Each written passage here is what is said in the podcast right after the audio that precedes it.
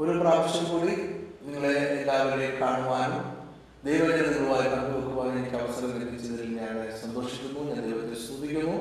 നിങ്ങളെ എല്ലാവരെയും ദൈവം അനുഗ്രഹിക്കട്ടെ സമൃദ്ധമായി കർത്താവ് നിങ്ങളെ സഹായിക്കട്ടെ. ഒരു പുതിയ ചർച്ച നമ്മൾ ഈ ആഴ്ച ആരംഭിക്കുകയാണ്. അല്പം മനസ്സിലാക്കുവാൻ പ്രയാസമുള്ള ഒരു വിഷയമാണ് നമ്മൾ ഇന്ന് ആരംഭിക്കുന്നത് നിങ്ങളുടെ ജീവിതത്തിൽ നിങ്ങൾ ഇന്നവരെ കേട്ടിട്ടില്ലാത്തതും ഒരു പക്ഷേ നിങ്ങളുടെ ജീവിതത്തിൽ ഒരിക്കൽ കൂടെ ആവർത്തിച്ച് കേൾക്കാൻ സാധ്യതയില്ലാത്തതുമായ ഒരു വിഷയമാണ് നമ്മൾ ഇന്ന് പഠിക്കുന്നത്. പലപ്പോഴും ഞാൻ അപ്പോസ്റ്റല പ്രവൃത്തി രണ്ടാമത്തെ അധ്യായത്തിൽ പറഞ്ഞിരിക്കുന്ന ആദ്യത്തെ ക്രിസ്തീയ സഭയെക്കുറിച്ച് ചിന്തിക്കാറുണ്ട്. ആദ്യത്തെ ക്രിസ്തീയ സഭ ഒരർത്ഥമാണെന്നോ അല്ലെങ്കിൽ അതൊരു ഒരു ഒരു എന്തോ സംഭവമായിരുന്നോ പിന്നീട് ഒരിടത്തും വേദപുസ്തകത്തിൽ പരാമർശിക്കുന്നില്ല എന്നതും എന്റെ ശ്രദ്ധയിൽപ്പെട്ടു അതുകൊണ്ട് എന്താണ് ഈ ആദ്യത്തെ ക്രിസ്തീയ സഭ എന്ന് മനസ്സിലാക്കണം എന്ന് ഞാൻ ആഗ്രഹിച്ചു. അതിനെപ്പറ്റി ഞാൻ പഠനം കഴിഞ്ഞ ഏതാനും മാസങ്ങളായി തന്നെ നടത്തിക്കൊണ്ട് ഇരിക്കുകയായിരുന്നു അതിന്റെ ഒരു റിസൾട്ടാണ് നമ്മുടെ ഈ ചർച്ച. ഈ ചർച്ച അല്പം ദൈർഘ്യമേറിയതാണ്. ഒരു വീഡിയോയിൽ ഈ ചർച്ച ഒതുങ്ങുമെന്ന് ഞാൻ പ്രതീക്ഷിക്കുന്നില്ല. ഇത് നമ്മുടെ ചർച്ചയുടെ ഒന്നാമത്തെ ഭാഗം മാത്രമേ ആകുന്നുള്ളൂ. ഈ ചർച്ച അടുത്ത വീഡിയോയിൽ വീണ്ടും കണ്ടിന്യൂ ചെയ്യുന്നതാണ്.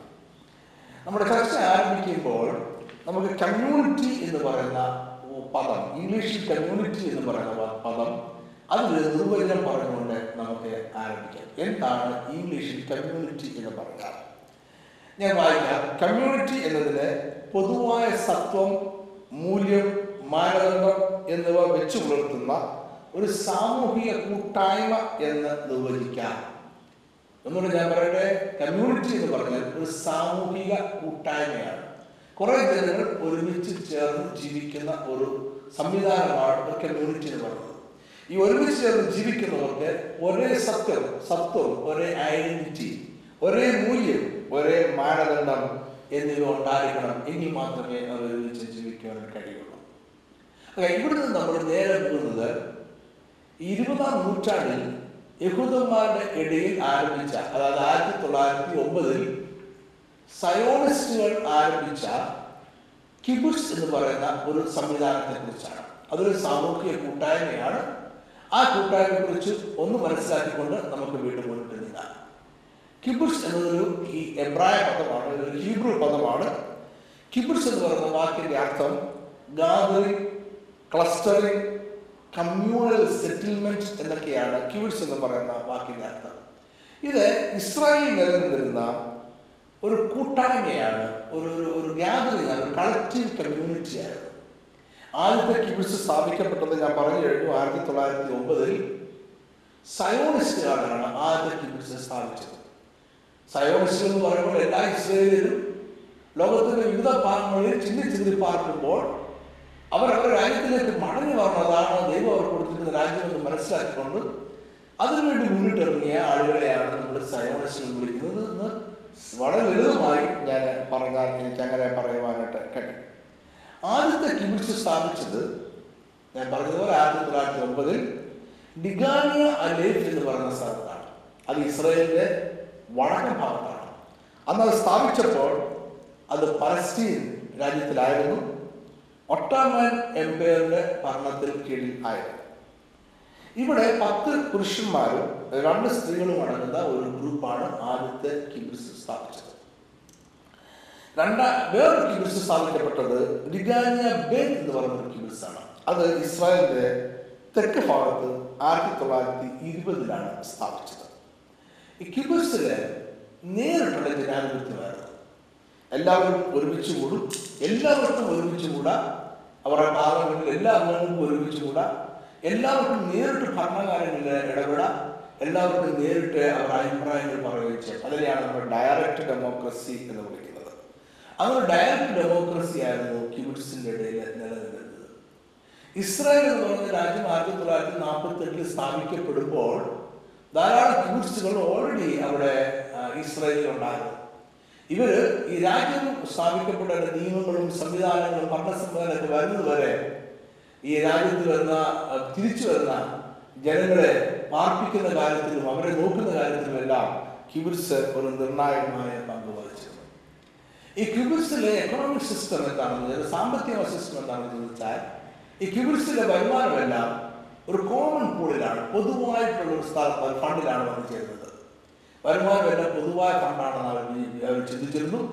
അതിൽ നിന്നും ക്യൂബിക്സിലെ എല്ലാ കുടുംബങ്ങൾക്കും അവർക്ക് അർഹമായിട്ടുള്ള ഒരു വരുമാനം ഒരു സാമ്പത്തിക വരുമാനം അവരെ നൽകിക്കൊണ്ടേയിരുന്നു ഇത് ഈ ഇത് കുറച്ച് നാൾ കഴിഞ്ഞപ്പോൾ ഇതിന് കുറച്ചുകൂടി വ്യത്യാസങ്ങളൊക്കെ ഉണ്ടായി. ചിലർക്ക് സാലറി കൊടുക്കുക ശമ്പളം കൊടുക്കുവാൻ തുടങ്ങി. അപ്പോൾ ശമ്പളത്തിന് ചില വ്യത്യാസങ്ങൾ ഉണ്ടാകാനായിട്ട് തുടങ്ങി. അതൊക്കെ പിന്നീട് കിബിഡ്സിലുണ്ടായിട്ടുള്ള ചില വ്യത്യാസങ്ങളാണ്.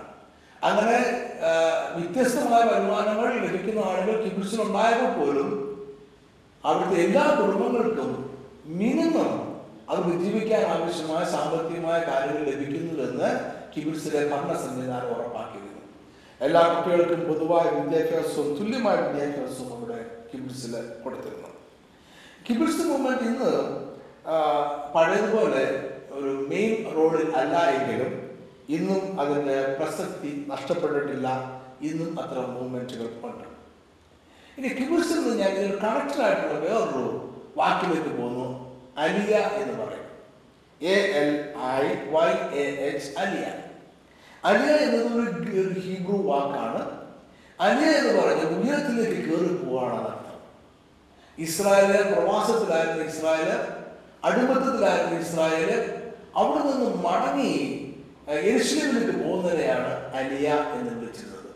അവർ എരിശ്ലമിലേക്ക് പോകുന്നതിനെ ഉയരങ്ങളിലേക്ക് കയറി പോവുക എന്നർത്ഥമുള്ള അലിയ എന്ന വാക്കുകൊണ്ട് വിളിച്ചിരുന്നത്. അലിയ എന്നത് ഒരു മോഡേൺ കാലഘട്ടത്തിൽ ആധുനിക കാലഘട്ടത്തിൽ മാത്രം നടക്കുന്ന ഒരു സംഭവമല്ല. അലിയ എന്നത് എസ്ര പുരോഹിതന്റെ കാലഘട്ടത്തിലും നെഹമ്യ പുരോഹിതന്റെ കാലഘട്ടത്തിലും ഒക്കെ നടന്നിരുന്ന ഒരു സംഭവമാണ്. അതിന്റെ ചരിത്ര രേഖകൾ നമുക്ക് പഴയ നിയമത്തിൽ വായിക്കുവാനായിട്ട് കഴിയും. ഇങ്ങനെ അലിയ ആയി എരിശിലേമിലേക്ക് വരുന്നവർ അത് ഇസ്ലാം പുരോഹിതന്റെ കാലഘട്ടത്തിലായാലും കൊള്ളാം നെഹമ്യാവിന്റെ കാലഘട്ടത്തിലായാലും കൊള്ളാം ഈ ആധുനിക കാലഘട്ടത്തിലായാലും കൊള്ളാം അങ്ങനെ വരുന്നവർ മറ്റുള്ള ജാതികളുമായിട്ട് ഒരുമിച്ച് ചേരാതെ ഇങ്ങനെ വരുന്ന യഹൂദന്മാർ മാത്രം പ്രത്യേകമായി ഒരു കൂട്ടമായി ഒരു സാമൂഹിക കൂട്ടമായിട്ട് താമസിക്കുമായിരുന്നു. അതിനെയാണ് നമ്മുടെ ഇപ്പോഴത്തെ ആധുനിക കാലഘട്ടത്തിൽ കിബുഡ്സ് എന്ന് വിളിക്കുന്നത്. അപ്പോൾ ഈ കിബുഡ്സും ഒന്നാം നൂറ്റാണ്ടിലെ അപ്പോസല പ്രവൃത്തികൾ രണ്ടാമത്തെ അദ്ദേഹത്തിൽ പറയുന്ന ആദ്യ ആദിമ സഭയുമായിട്ട് ചില സാമ്യമുണ്ടെന്ന് നിങ്ങൾക്ക് ഇപ്പോൾ തന്നെ ബോധ്യമായി കാണുമല്ലോ. ആദ്യ സഭയെക്കുറിച്ച് മനസ്സിലാക്കാൻ വേണ്ടിയാണ് ഞാൻ കിബിഡ്സിനെ കുറിച്ച് പറഞ്ഞ് തുടങ്ങി ഞാൻ വേഗത്തിൽ അതിനെ പറയുകയും ചെയ്തു ആദ്യ സഭയെക്കുറിച്ചുള്ള വിവരണം അപ്പോസ്തല പ്രവൃത്തി രണ്ടാമത്തെ നാൽപ്പത്തിനാലാമത്തെ വാക്യം മുതൽ നാൽപ്പത്തി ഏഴാമത്തെ വാക്യം വരെയാണ് നമുക്ക് ലഭിക്കുന്നത്. നമുക്കത് വായിക്കാം. വിശ്വസിച്ചവർ എല്ലാവരും ഒരുമിച്ചിരുന്നു. സകലവും പൊതുവക എന്ന് എണ്ണുകയും ജന്മഭൂമികളും വസ്തുക്കളും വിറ്റു. അവനവന് ആവശ്യമുള്ളതുപോലെ എല്ലാവർക്കും പങ്കിടുകയും ചെയ്തു. ഒരുവരെപ്പെട്ട് ദിനംപ്രതി ദേവാലയത്തിൽ കൂടി വരികയും വീട്ടിൽ അപ്പം നോക്കിക്കൊണ്ട് ഉല്ലാസവും ഹൃദയ പരമാർത്ഥതയും കൊണ്ട് ഭക്ഷണം കഴിക്കുകയും ദൈവത്തെ സ്തുതിക്കുകയും സകല ജനത്തിനെ കൃപ അനുഭവിക്കുകയും ചെയ്തു. കർത്താവ് രക്ഷിക്കപ്പെടുന്നവരെ ദിനം പ്രതി സഭയോടെ ചേർത്തുകൊണ്ട് ഇരുന്നു. ഇതാണ് ആദ്യ ആദിമ സഭയെക്കുറിച്ചുള്ള ആദ്യ സഭയെക്കുറിച്ചുള്ള നമുക്ക് ലഭിക്കുന്ന വിവരണം.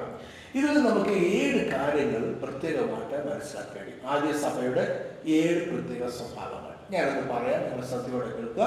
അല്പം പ്രയാസമുള്ള വിഷയമാണ് എനിക്കറിയാം നിങ്ങൾ ഇട്ടിട്ട് പോകരുത്. ശ്രദ്ധയോട് തന്നെ കേൾക്കുക. ഒന്ന് അവർ ഒരുമിച്ച് ഇരുന്നു. ഒരുമിച്ച് ജീവിച്ചു എന്നാണ് അർത്ഥം. അവർ ഒരുമിച്ച് തന്നെയാണ്. ഒരു കൂട്ടമായി ഒരുമിച്ച് തന്നെ ജീവിച്ചു. ഒരു പക്ഷേ ഒരു സ്ഥലത്ത് തന്നെ ആയിരിക്കും ഒരുമിച്ച് കൂടിയിരുന്ന് കാണാം. അതിനെ വ്യക്തമായിട്ട് നമുക്ക് അറിയില്ല രണ്ടാമത് ദിനം പ്രതി കൂടി വന്നു. എല്ലാ ദിവസവും ഒരുമിച്ച് കൂടി വന്നു. മൂന്നാമത് അവർ ഒരുമരപ്പെട്ടു ഒറ്റ മനസ്സുള്ളവരായിട്ട് അവർ മാറി. നാലാമത് ദിനം പ്രതി ദേവാലയത്തിൽ കൂടി വരികയും ദൈവത്തെ സ്തുതിക്കുകയും ചെയ്തു. ദിനം പ്രതി ആരാധിച്ചു. എല്ലാ ദിവസവും ആരാധന ഉണ്ടായിരുന്നു അഞ്ചാമത് സകലതും പൊതുവക എന്നവരെണ്ണി സ്വന്തമായിട്ടൊരു സ്വത്തുമില്ല എല്ലാം പൊതുവക എന്നവരെണ്ണി ആറാമതായിട്ട് ജന്മഭൂമികളും വസ്തുക്കളും വിറ്റ് അവനവന് ആവശ്യമുള്ളതുപോലെ എല്ലാവർക്കും പങ്കിട്ട് കൊടുത്തു. എല്ലാവർക്കും ആവശ്യമുള്ളതുപോലെ സ്വത്തുക്കൾ പങ്കിട്ട് കൊടുത്തു. ഏഴാമത് സകല ജനത്തിന്റെയും കൃപ അനുഭവിക്കുകയും ചെയ്തു. ഞാൻ ഒന്നുകൂടെ നിങ്ങൾ വായിക്കാൻ കണ്ടത് ശ്രദ്ധയോടെ കേൾക്കണം. ഇങ്ങനെ ഒരു സഭ ഇപ്പോൾ ആധുനിക കാലഘട്ടത്തിൽ നമുക്ക് രൂപീകരിക്കാൻ നമുക്ക് കഴിയത്തില്ല ഭൗതികമായ തലത്തിൽ.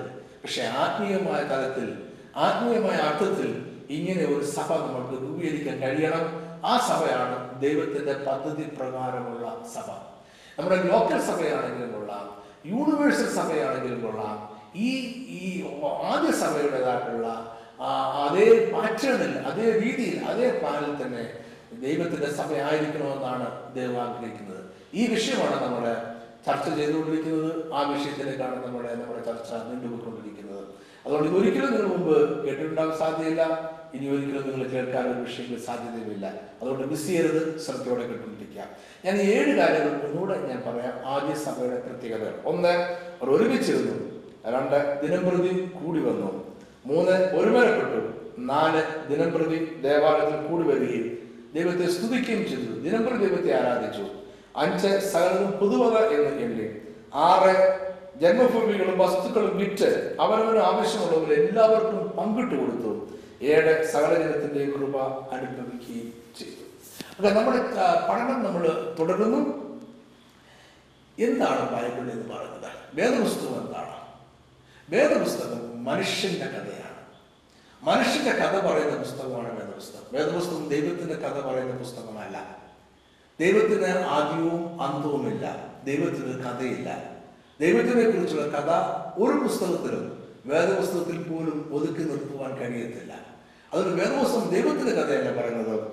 വേദപുസ്തകം മനുഷ്യന്റെ കഥയാണ് പറയുന്നത് എന്ന് മനസ്സിലാക്കണം. അപ്പോൾ മനുഷ്യൻ ആരാണ്? വേദപുസ്തകം പറയുന്നതനുസരിച്ചുള്ള മനുഷ്യൻ ആരാണ്?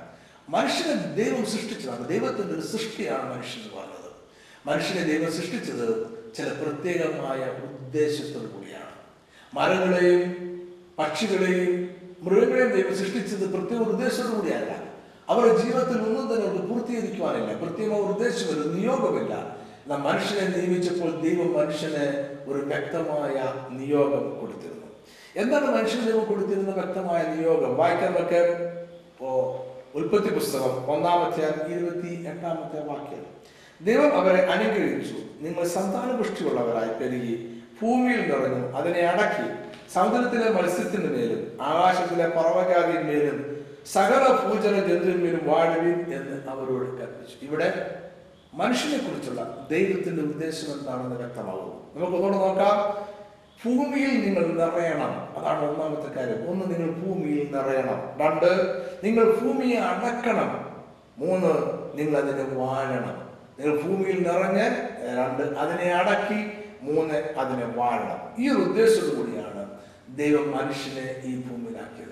ഈ മൂന്ന് ഉദ്ദേശങ്ങൾക്ക് ഒരുമിച്ച് ചേർത്ത് പറയാൻ പറ്റും ദൈവരാജ്യം ഈ ഭൂമിയിൽ സ്ഥാപിക്കണം. ദൈവരാജ്യം ഈ ഭൂമി മെയിന്റെയിൻ ചെയ്യുകയും ചെയ്യണം. സ്ഥാപിച്ചാൽ മാത്രം പോരാ അത് നിലനിർത്തണം അത് മെയിന്റെയിൻ ചെയ്യണം. അതോടെ നിലനിൽക്കുന്നു എന്നതിൽ മനുഷ്യനെ ഒരു ഉത്തരവാദിത്വം ഉണ്ട് എന്ന് അർത്ഥം. അത് ദൈവ മനുഷ്യന് ഈ ഭൂമിയിൽ നിറയുവാനും അതിനെ അടക്കുവാനും അതിനെ വാഴുവാനും അധികാരം ദൈവം കൊടുത്തു. അധികാരം ദൈവം കൊടുത്തു എന്ന് പറയുമ്പോൾ അധികാരമുള്ളവൻ രാജാവാണ്. അതിനെപ്പറ്റി നമുക്ക് തർക്കത്തിന്റെ ആവശ്യമില്ല ചർച്ചയുടെ ആവശ്യമില്ല. അധികാരമുള്ളവൻ രാജാവാണ്. മനുഷ്യൻ എന്നത് രാജാവാണ്. വെറും രാജാവ് മാത്രമല്ല വേദോസം പറഞ്ഞതനുസരിച്ച് അവനൊരു രാജ്യത്വമാണ്.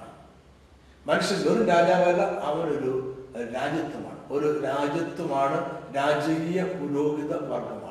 ആ പുരോഹിതന്മാരും രാജ്യത്വമാണ് പഠനത്തിൽ പറയുന്നതനുസരിച്ച് പുരോഹിതന്മാരും രാജ്യത്വമാണ് മനുഷ്യർ. എന്താണ് രാജ്യത്വം എന്ന് പറഞ്ഞാൽ? എന്താണ് കിങ്ഡം എന്ന് പറഞ്ഞാൽ? കിങ്ഡം എന്നുള്ള ഇംഗ്ലീഷ് വാക്കാണ് അപ്പം ഞാൻ രാജ്യത്വം എന്ന് പറയാതെ ട്രാൻസ്ലേറ്റ് ചെയ്തിരിക്കുന്നത്. എന്താണ് കിങ്ഡം എന്ന് പറഞ്ഞാൽ? ഒരു കിങ്ഡത്തിന് മൂന്ന് കാര്യങ്ങൾ വേണം നിർബന്ധമായും. ഒന്ന് ഒരു ഭൂപ്രദേശം. രാജാവിന് സ്വതന്ത്രമായി ഭരിക്കാൻ കഴിയുന്ന ഒരു ഭൂപ്രദേശം വേണം രണ്ടാമത് ഈ ഒരു ഒരു കിങ്ഡത്തിൽ ഒരു സാമ്രാജ്യത്തിൽ ഒരു രാജ്യത്വത്തിൽ സിറ്റിസൻസ് വേണം പ്രജകൾ വേണം. മൂന്നാമതായിട്ട് ആ രാജ്യം ഭരിക്കുവാൻ കുറച്ച് നിയമങ്ങൾ വേണം. രാജാവ് പറയുന്നതാണ് നിയമങ്ങൾ എങ്കിൽ തന്നെ പോലും ഒരു രാജ്യത്തിന് അതിന്റെതായ കുറച്ച് നിയമങ്ങൾ ഉണ്ടായിരിക്കും. ഇതൊക്കെ മനുഷ്യൻ ഒരു രാജ്യത്വമായി മാറുമ്പോൾ അവനും ഈ മൂന്ന് കാര്യങ്ങൾ ഉണ്ട്. അവന് ഈ മൂന്ന് കാര്യങ്ങൾ ലഭിക്കുന്നുണ്ട്. ഒന്ന് അവർ സ്വതന്ത്രമായി ഭരിക്കാൻ കഴിയുന്ന ഒരു ഭൂപ്രദേശം എന്നതുപോലെ അവർ അവരുടെ സ്വന്തം ജീവിതം ലഭിക്കുന്നു. അവരുടെ സ്വന്തം ജീവിതം കൊണ്ട് അവൻ എന്ത് വേണം ചെയ്യാം. നന്മ ചെയ്യാം തിന്മ ചെയ്യാം. അവരുടെ നാശത്തിലേക്ക് നീങ്ങാം അവരുടെ നന്മയിലേക്ക് നീങ്ങാം. ദൈവം അതിന് ഇടപെടാനായിട്ട് വരുന്നതേയില്ല. രണ്ടാമത് അവൻ അവനെ തന്നെ ഭരിക്കാം അവന്റെ പ്രജ എന്ന് പറയുന്നത് അവൻ തന്നെയാണ്. അവൻ തന്നെയാണ് അവന്റെ സ്വന്തം പ്രജ. മൂന്നാമത് നിയമങ്ങളെ കുറിച്ച് പറയുമ്പോൾ മനുഷ്യന് സ്വതന്ത്രമായ ഇച്ഛാശക്തി ഉണ്ട് എന്ത് നിയമങ്ങളും രൂപീകരിക്കുവാനും അത് അവന്റെ ജീവിതത്തിൽ നടപ്പാക്കാനുള്ള സ്വാതന്ത്ര്യം എല്ലാ മനുഷ്യനും ദൈവം കൊടുത്തിരിക്കുന്നു. അതുകൊണ്ട് കിങ്ഡം മേൻ എന്ന് പറയുന്നത് എന്തായിരിക്കണം? അത് ഒരു ഒരു രാജ്യത്വമുള്ള മനുഷ്യൻ കിങ്ഡം മാൻ എന്നുള്ള വാക്കാണ് ശരിയായ രീതിയിൽ മലയാളത്തിൽ ട്രാൻസ്ലേറ്റ് ചെയ്യാൻ പ്രയാസമായതുകൊണ്ട് ഞാൻ അതിനെ ഇംഗ്ലീഷിൽ തന്നെ ഉപയോഗിക്കാൻ ആഗ്രഹിക്കുന്നു തുടർന്ന് ഞാൻ അങ്ങനെ തന്നെ ഉപയോഗിക്കും. കിങ്ഡം മാൻ എന്ന് പറയുന്ന ആരാണ്? ദൈവത്തിന്റെ ഇഷ്ടമനുസരിച്ച് ദൈവത്തിന്റെ ഹിതമനുസരിച്ച് ഈ ഭൂമിയിൽ ജീവിക്കുന്ന ഒരു മനുഷ്യനെയാണ് സ്വന്തം ജീവിതത്തെ ഭരിക്കുന്ന ഒരു മനുഷ്യനെയാണ് കിങ്ഡം മാൻ എന്ന് പറയുന്നത്. ഈ ഭൂമിയെ ദൈവത്തിന്റെ ഇഷ്ടമനുസരിച്ച് ഭരിക്കുന്ന മനുഷ്യനെയാണ് കിങ്ഡം മാൻ എന്ന് പറയുന്നത്. അല്ലെങ്കിൽ ഈ ഭൂമിയെ ദൈവത്തിന്റെ ഇഷ്ടമനുസരിച്ച് സ്വാധീനിക്കുവാൻ ശ്രമിക്കുന്ന സ്വാധീനിക്കുന്ന ഒരു മനുഷ്യനെയാണ് ഒരു കിങ്ഡം മാൻ എന്ന് പറയുന്നത്. ഒരു കിങ്ഡം മാൻ ദൈവത്തിൽ നിന്നും അധികാരം ലഭിച്ചവനാണ്. മാത്രമല്ല അവൻ ദൈവത്തിന്റെ ഒരു പ്രതിനിധിയാണ്. അവൻ ദൈവത്തിന്റെ ഒരു അംബാസഡർ ആണ്. എന്താണ് ദൈവത്തിന് ദൈവത്തിന്റെ പദ്ധതി എന്താണ്? ഈ ഭൂമിയെ അല്ലെങ്കിൽ ഈ ദൈവരാജ്യത്തെ ഈ ഭൂമിയിൽ സ്ഥാപിക്കുവാൻ പുനഃസ്ഥാപിക്കുവാനുള്ള ദൈവത്തിന്റെ പദ്ധതി എന്താണ്? നമുക്കറിയാം ദൈവം ഭൂമിയെ മനോഹരമായി സൃഷ്ടിച്ചു അതിൽ അതിൽ മനോഹരമായ ഏതൻ തോട്ടത്തെ സൃഷ്ടിച്ചു. അവിടെ ആദവിനെ ഹവയെയും അവനെ ആക്കി വെച്ചു. എന്നാൽ വളരെ പ്രയാസമുള്ള ട്രാജിക്കായിട്ടുള്ള ചില കാര്യങ്ങൾ ഏതൻ തോട്ടത്തിൽ സംഭവിച്ചു. ആദം ഹവയും പാപം ചെയ്തു. അവരെ സർപ്പം പറഞ്ഞത് അനുസരിച്ചു അവർ പാപം ചെയ്തു അവർക്ക് ദൈവദേശ നഷ്ടപ്പെട്ടു പാപികളായിട്ട് അവർ മാറി. കർത്താവ് ദൈവം വൈകുന്നേരം വന്നപ്പോൾ ഈ മൂന്ന് പേരെയും കണ്ടു. അവരെ അർഹമായ ശിക്ഷ ദൈവം അവർക്ക് നൽകി. അങ്ങനെ അർഹമായ ശിക്ഷ കൊടുത്തതിന് ശേഷം ദൈവരാജ്യം പുനഃസ്ഥാപിക്കുവാനുള്ള ദൈവത്തിന്റെ പദ്ധതി എന്താണെന്ന് അവിടെ വെച്ച് പ്രഖ്യാപിച്ചു. പ്രത്യേകം ശ്രദ്ധിക്കുക ദൈവം ആണ് ആദ്യമായി ദൈവരാജ്യം പുനഃസ്ഥാപിക്കുവാനുള്ള പദ്ധതി പ്രഖ്യാപിച്ചത്. അത് യോഗന സ്നാപകനോ യേശുക്രിസ്തുവിന്റെ ശുശ്രൂഷ ആരംഭത്തിലോ അല്ല അത് സംഭവിച്ചത്. ദൈവമാണ് അത് പ്രഖ്യാപിച്ചത്. രണ്ടാമത് ദൈവരാജ്യം പുനഃസ്ഥാപിക്കണ പദ്ധതി ആദ്യം പ്രഖ്യാപിക്കപ്പെടുന്നത് മത്തായി എഴുതിയ സുവിശേഷത്തിലല്ല. അത് ആദ്യം പ്രഖ്യാപിക്കപ്പെടുന്നത് ഉൽപ്പത്തി പുസ്തകം മൂന്നാമത്തെ പതിനഞ്ചാമത്തെ വാക്യത്തിലാണ്. നമുക്കത് വായിക്കാം. ഞാൻ നിനക്കും സ്ത്രീക്കും നിന്റെ സന്തതിക്കും അവളുടെ സന്തതിക്കും തമ്മിൽ ശത്രുത്വം ഉണ്ടാക്കും. അവൻ നിന്റെ തല തകർക്കും. നീ അവന്റെ കുതികാൽ തകർക്കും. ഇതാണ് ദൈവം ആദ്യം പ്രഖ്യാപിച്ച ദൈവം പ്രഖ്യാപിച്ച ഈ ഭൂമിയിൽ ദൈവരാജ്യം പുനഃസ്ഥാപിക്കുവാനുള്ള അവന്റെ മഹത്തായ പദ്ധതി. അവൻ ചില പ്രവചനങ്ങൾ ഉൾക്കൊള്ളിച്ചുകൊണ്ടാണ് ഈ പ്രഖ്യാപനം നടത്തുന്നത്. ഈ പ്രഖ്യാപനത്തെയാണ് നമ്മൾ പ്രോട്ട് ഇവാഞ്ചലിയം അല്ലെങ്കിൽ ഫസ്റ്റ് ഗോസ്പൽ പ്രൊക്ലമേഷൻ അല്ലെങ്കിൽ ആദ്യ സുവിശേഷം എന്ന് പറയുന്നത്. അവിടെ ആദ്യ സുവിശേഷം എന്നത് ഉൽപ്പത്തി പുസ്തകത്തിലാണ്. മൂന്നാമത്തെ പതിനഞ്ചാമത്തെ വാക്യം. ദൈവകൃപ ആദ്യം ആരംഭിക്കുന്നത് ഉൽപ്പത്തി പുസ്തകത്തിലാണ്. മൂന്നാമത്തെ അധ്യായത്തിലാണ്. ഓക്കെ ആദ്യം സുവിശേഷം പറയുന്നത് ദൈവമാണ്. ദൈവം നേരിട്ടാണ്. അത് മത്തായുടെ സുവിശേഷത്തിലല്ല ആരംഭിക്കുന്നത്. ഉൽപ്പത്തിയുടെ പുസ്തകത്തിലാണ് നമ്മൾ പ്രത്യേകം മനസ്സിലാക്കണം. ദൈവം ഈ പറഞ്ഞ ദൈവം ഈ പ്രഖ്യാപിച്ച ഭാവി പരിപാടിയിൽ മൂന്ന് കാര്യങ്ങൾ അടങ്ങിയിട്ടുണ്ട്. ഒന്നാമതായി നമ്മുടെ കർത്താവിന്റെ തിരുജനനം. രണ്ടാമത് നമ്മുടെ കർത്താവ് അനുഭവിക്കാനിരിക്കുന്ന കഷ്ടതയും അവന്റെ ക്രൂശുമരണവും. മൂന്നാമത് പിശാചിന് മേൽ ആത്യന്തികമായി അവൻ നേടുവാൻ പോകുന്ന വലിയ വിജയം. ഈ മൂന്ന് കാര്യങ്ങൾ ദൈവത്തിന്റെ പ്രഖ്യാപനത്തിൽ അടങ്ങിയിരിക്കുന്നു. ഒന്നാമതായി യേശുക്രിസ്തുവിന്റെ തിരുജനനം. രണ്ടാമതായിട്ട് യേശുക്രിസ്തു കടന്നു പോകാനിരിക്കുന്ന അനുഭവിക്കാനിരിക്കുന്ന കഷ്ടതയും മരണവും മൂന്നാമതായിട്ട് പിശാചിന്റെ മേൽ ആത്യന്തികമായി നേടുന്ന വലിയ വിജയം.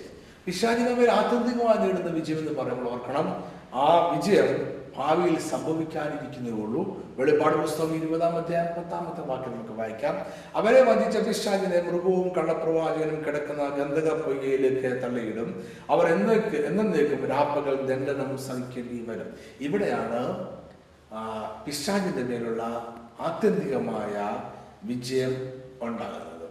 യേശു ക്രിസ്തു ക്രൂശിൽ മരിച്ചപ്പോൾ വിജയിച്ചില്ലേ? വിജയിച്ചു. പിശാചിനെ തകർത്തു.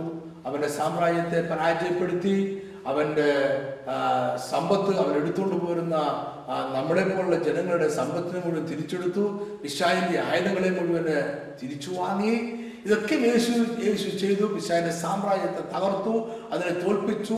അവൻ തോറ്റു എന്നുള്ള പരസ്യമായ കാഴ്ചയാക്കി മാറ്റി. എല്ലാറ്റിനും ഉപരിയായിട്ട് പിശാജ് അന്നേ വരെ അടിമത്തത്തിൽ സൂക്ഷിച്ചു വെച്ചിരുന്ന സകല മനുഷ്യരെയും നമ്മുടെ കർത്താവ് സ്വതന്ത്രരാക്കി പ്രഖ്യാപിച്ചു. ഇനി സ്വതന്ത്രമായി പോകുവാനുള്ള സ്വാതന്ത്ര്യം നമുക്ക് എല്ലാവർക്കും കർത്താവ് തന്നു. ഇത്രയും കാര്യങ്ങൾ കർത്താവ് ഈ ഭൂമിയിൽ വന്നപ്പോൾ ചെയ്തു. എന്നാൽ ആത്യന്തികമായി പിശാചിപ്പോഴും തകർക്കപ്പെട്ടിട്ടില്ല. ആ തകർക്കപ്പെടുന്നത് ഏഹ്, വെളിപ്പാട് പുസ്തകം ഇരുപതാമത്തെ പത്തും പത്താമത്തെ വാക്യത്തിൽ പറഞ്ഞിരിക്കുന്ന സംഭവത്തോടു കൂടിയാണ്. ഒന്നുകൂടെ വായിക്കുന്നു. അവരെ വഞ്ചിച്ച പിശാചിന്റെ മൃഗവും കള്ളപ്രവാചനം കിടക്കുന്ന ഗന്ധകത്തി പുകയിലേക്ക് തള്ളിയിടും. അവർ എന്നേക്കും ഡാപ്പുകൾ ദണ്ഡനം സഹിക്കേണ്ടി വരും. ഇവിടെ ദൈവം പറയുന്ന വാചകത്തിൽ ഒരു സന്തതിയെ കുറിച്ച് പറയുന്നുണ്ട്. എന്താണ് സന്തതി എന്ന് പറയുന്നതുകൊണ്ട് ദൈവം ഉദ്ദേശിച്ചത്? ഇതൊക്കെ വേദ പണ്ഡിതന്മാർ പറയുന്നത് സന്തതി എന്ന് പറയുമ്പോൾ ദൈവത്തിന്റെ മനസ്സിൽ രണ്ട് കാര്യങ്ങളുണ്ടായിരുന്നു. ഒന്ന് ഇനി വരാൻ പോകുന്ന ജനിക്കാൻ പോകുന്ന രൂപപ്പെട്ടു വരാൻ പോകുന്ന വലിയ ഒരു ജനസമൂഹം. ഒരു ജനസമൂഹത്തിലൂടെയാണ് ദൈവം ദൈവരാജ്യം പുനഃസ്ഥാപിക്കാൻ പോകുന്നത്. ആ വലിയൊരു ജനസമൂഹം ദൈവത്തിന്റെ മനസ്സിലുണ്ടായിരുന്നു. ഈ ജനസമൂഹം അൾട്ടിമേറ്റ്ലി നേരത്തെ പറഞ്ഞതുപോലെ ആത്യന്തികമായി വന്ന് നിൽക്കുന്നത് നമ്മുടെ കർത്താവായ യേശു ക്രിസ്തുവിലൂടെ അപ്പോൾ രണ്ട് കാര്യങ്ങൾ ദൈവത്തിന്റെ മനസ്സിൽ ഒന്ന് ഇനി വരാൻ പോകുന്ന രൂപപ്പെട്ടു വരാൻ പോകുന്ന ദൈവരാജ്യം പുനഃസ്ഥാപിക്കാൻ വേണ്ടി ദൈവം രൂപപ്പെടുത്തിയെടുക്കുന്ന ഒരു വലിയ ജനസമൂഹം. രണ്ടാമത് ഈ ജനസമൂഹം ആത്യന്തികമായി വന്നു നിൽക്കുന്ന ഒരേ ഒരു വ്യക്തി അത് നമ്മുടെ കർത്താവായ യേശു ക്രിസ്തു ഓക്കെ ഹൗവയുടെ മൂന്നാമത്തെ മകനായ സേത്തിൽ നിന്നും ഈ ജനസമൂഹം വർദ്ധിച്ചു വർദ്ധിച്ചു വരികയാണ്. വർദ്ധിച്ചു വർദ്ധിച്ച് വന്ന് വലുതായി വന്ന് അബ്രഹാമിൽ വന്ന് യാക്കോബിൽ വന്ന് അത് വർദ്ധിച്ചു വന്നിട്ട് അത് പിന്നീട് നാരോ ചെയ്യുകയാണ്. എവിടേക്കാണ് നാരോ ചെയ്യുന്നത്? യൂതയിലേക്ക് നാരോ ചെയ്യുന്നു. പിന്നെ യൂതയിൽ നിന്നും അത് നാരോ ചെയ്യുന്നു. ദാവീദിലേക്ക് നാരോ ചെയ്യുന്നു. പിന്നെ ദാവീദിൽ നിന്നും അത് നാരോ ചെയ്യുന്നു. യേശു ക്രിസ്തുവിലേക്ക് അത് നാരോ ചെയ്യുന്നു. അതുകൊണ്ട് അവസാനിക്കുന്നത് യേശു ക്രിസ്തുവിൽ നിന്ന് വീണ്ടും എന്ത് അത് വീണ്ടും വർദ്ധിച്ചു വരികയാണ്. പന്ത്രണ്ട് പേരായി. നൂറ്റി ഇരുപത് പേരായി. മൂവായിരം പേരായി. പിന്നെ അതിനോടൊപ്പം അയ്യായിരം പേരോട് ചേർന്നു. ഇപ്പോഴെ മില്യൺസ് ആൻഡ് മില്യൺസ് ആൾക്കാരായിട്ട് അത് വർദ്ധിച്ചു വരുന്നു.